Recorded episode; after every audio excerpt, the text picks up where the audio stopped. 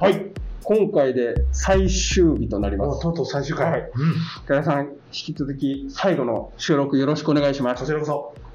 最後になる今日なんですが、はいえっと、寺井さんが、はい。なんであの有名な野村工芸社とか、はい。博報堂を辞めちゃったんですかっていう理由を今日聞きたいなと思ってましてはい、まあ、みんな行きたい企業でもあるので、はい。そのあのポジションというか、はあの職種を投げ捨ててなぜカナビに来てくれたのかみたいなところを話を聞きたいなと思ってます。で野村工芸社さんの話は先ほど、あの聞かせてもらったんで、次はこう博報堂からはい。カナビに来るっていうところのストーリーをちょっとお聞かせいただけたらなと思います。はい。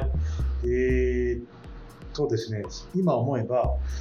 えー今みたいにこう、インターネット上で公募もあったんですけども、なんか公募が出るよっていう話は、恩師から電話があってですね、まあ、要は、電話があると誰か一人体感するってことですね。うんうんあの美大の枠っていうのはその決まってるから誰か辞めないと、であるその山岸先生っていう、うんまあ、僕らが習った先生が定年で辞められるんで募集かけてるからあんまりどうかねっていう話がまずきっかけだったんです、でもその時はもう忙しくてそんなこと、それはそうですありがとうございますって言ってもきっと明日のプレゼンのことが目いっぱいでまたかかってきて、うん。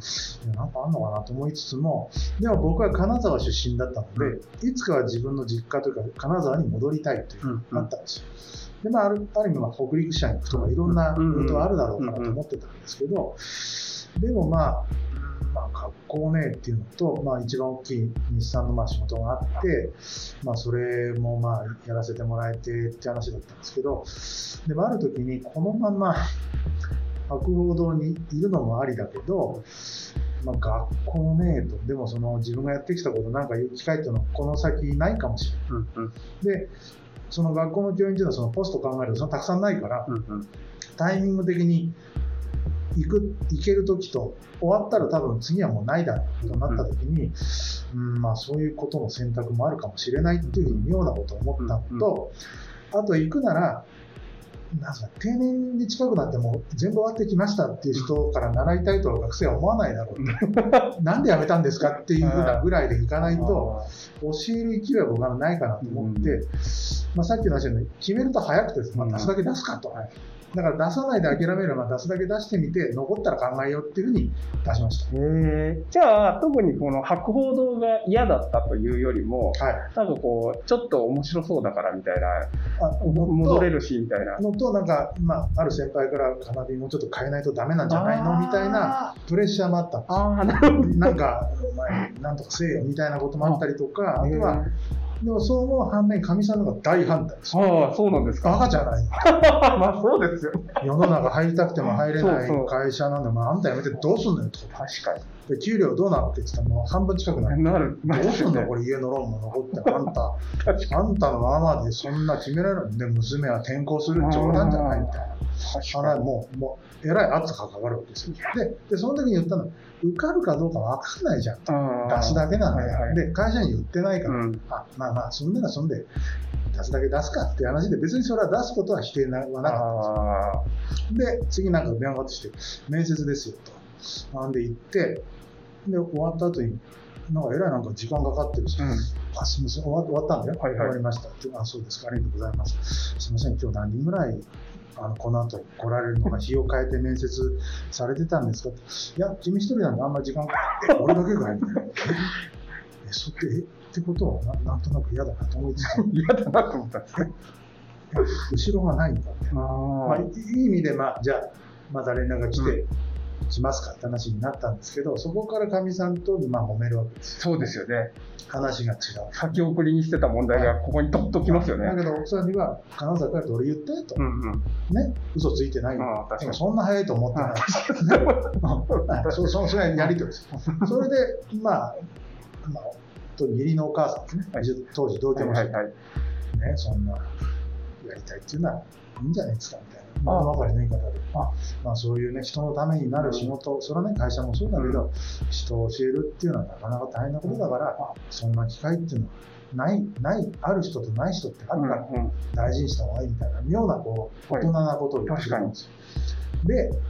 その代わり転校したくないって娘はうん。小学校は変わりたくない、あー。じゃあ小学校までは受け入れってんで4年半単身できた、あそうなんですね。中島さんたちだって単身赴任中そうだったんですね。ああ、へ20年前え。いや、寺井さんのその、なまさかこの大学時代の、あ大学の受験っていうんですか、あの、教員としてのこう入試の話ってなかなかこう聞ける機会がないから面白いですね。そういうだから来る人によっていろんなドラマがあっねた、のどうもありますよね。ハッピーのドラマもあれば みたいなやらいことだったっていうこともあるという。寺井さんのはなんかこう、切羽詰まってる感じがすごい伝わってきます。はさん一番怖いです。あ あ、そうです。そうですよね。家族家族大事ですからいやいや、でもまさかこう、おあの、義理のお母さんがこう後押しするとか。そういうことが来る人と来ない人があるからへご縁はー大事にした方がいいと蹴るのは楽でもね、そんなことかかるないもんもう珍しい仕事っちゃ珍しい仕事ですもんねって。言われて、ああ、そうかなというふうにこう納得したい。いやー、じゃあちょっと義理のお母さんに僕らは感謝するべきはいです。ありがとうござい。いや、じゃあなんかこう、教員になった、なるという、うんこう、気持ちというか、うんこう、なかなかこう、デザイナーとしの意識が多分まずはいある状態で、はい。えっと、教員になられたと思うんですけど、はい。その教、今、教員として、はい。あの、すごい寺井さんご活躍されてると思うんですけど、この切り替わるって俺は教員なんだなってこう思思ってた期間というか、どれぐらいかかって、ああ、私教員だなってこう自覚したというか、なるほど。いまだに思ってないんですよ。どっちかというと、母校だから、先輩って立ち位置なんあですよ。あ、俺もそんな気がします。なんとなくやっぱりね、こうお教員とおこがましいしたらいいんですけど、で大学の先生って教員免許いらないんですよね。はいはいはい。だから、そういう意識もないのもあるけど、やっぱり来て、まあ、学校をなんとかしたいっていうか、うん、なんとかちょっとでもなればいいっていうことで言うなら、先輩目線なんですよああ、だから、心配なのも先輩なの。今、最近で言うと、親超えてますから、大丈夫かみたいなことになる。あでも確かにねそうなんです。教員という立ち位置では、他の先生知りません。うん私としてはそんな感じですってことです。いや、いや、わかります。僕も、あの、まあ、この延長、あ僕も全く同じ感覚で、先輩の延長で来てる気持ちがあるんですけど、これ、どっかのタイミングで、こう、教員に切り替わっていくのかなって思ったんですけど、変わらないですね。いや、でも、今の寺井さんの話聞いて、僕も、ま、そうだなと思って、多分先輩の気持ちって重要ですよね。教員よりも距離近いし、なんかこう、後輩に活躍してほしいってあ、いう。気持ちって。カナビの卒業生も強いですよね。そうそうそう。だから、だからその、カナビって就職の人豆ですねとかね、うんうん言うんですけど、別に豆も何もやっぱこう、自分の後輩なら何とかしたいっていうのと同じで、まあ、そこはこう、まあ予算もない、人もないから、結局専攻の先生がみんなやるって、他の大学の人から比べたらなんだろうと思われるかもしれないけど、そこはやっぱり他の学校力が強いんじゃないかなと思います。だから心配なんですよ。でも1年生もまさにこう4年生のその愛情じゃないですけど。なんかそういうの今まさに受けてて。めっちゃ先輩優しいって多分思ってる人多いと思うんですけど、なんかこういう話とか、先輩に優しくされたこととかをうまくこう、来年入ってくる後輩とかにもつないでいただけるといいですよね。まあ、川島先生ってこう、つないで教えた学生が来るっていうのは、僕にとっては嬉しいんですよ。確かに。その山先生もそうですけどね、あ二人も来たこれでもいいですよね。僕も林太郎さん先輩だし、寺井先生もそもそも先生だし、いや、なんかこう、熱いものがありますよね。あとは君らに任せておくと、もう任せるよみたいな。いや、寺井さんの期待に応えなきゃみたいなこともあります。あ、ありがとうございます。はい。じゃあ、ちょっと最後の締めくくりになるんですけど、これからちょっと難しい質問になってくるかもしれないんですが、やっぱデザインでは解決できないことって世の中あるような気がしてて、寺井さんのこの経験で、まあ、デザインの力だけじゃなくて、まあ、いろんな、えっと、あの人の力を使って解決した経験はご終わりだと思うんですけど、なかなかこうデザインの力だけでは解決できないことってあると思うんですけど、そういうのってあったりしますか、うんね、今 SDGs だの、うん。LGBT とか、まあ、いろいろ、ね、オリンピックもそうですけど、まあ、いろいろこう、いろんなことはあるし、デザイナーが関わることもたくさんあるんですけど、もう21年目ですけど、思うのは、学生とも話したり、うんうん。高島先生もそうですけど、やっぱり難しいのって人の気持ちですね。うんうん。やっぱり人の気持ちがちょっとしたことで変わったりとか、今で言うなら SNS で誹謗中傷になったりとか、私が何か言ったことで違った風に取られちゃったりとか、うんなんかこう世の中の大きいことってちょっとしたことの掛け違いが多くて、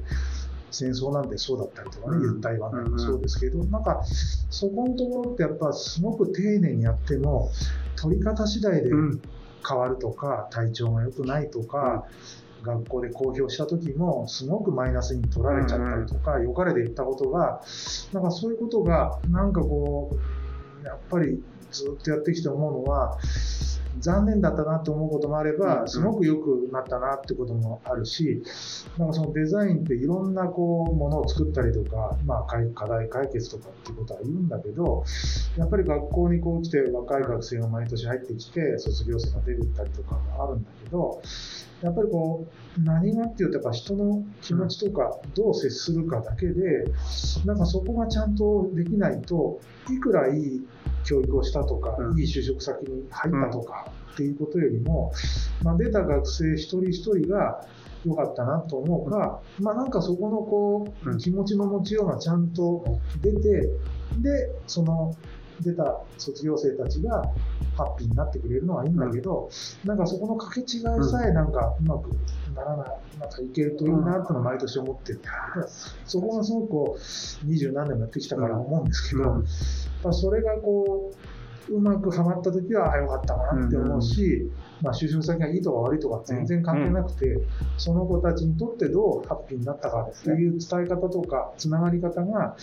うまくいくのが僕は一番いいかなと思いました。なるほど、確かに、なんか卒業生とか、うん。この後輩とか、まあ、知り合った人たちが、最終的にやっぱ、カナビの出身者が全員幸せになってほしいなって思いますよね。そうなんです。いやー、でも確かに、まあ、それの幸せになる方法の一つとして、やっぱりデザインをやってもらうとかまあ、仕事についてもらうとか、やりがい見つけてもらうみたいなことが転用できるはいものだから、引き続き、あの、学生生活を皆さん楽しんでいただくのがいいかなと。はい、ありがとうございます。こちらこそ6回もありがとうございました。はい、今回で寺井さん終了になります。今日はありがとうございます。お疲れ様でした。皆さん課題頑張ってください。ファイト失礼します。失礼します。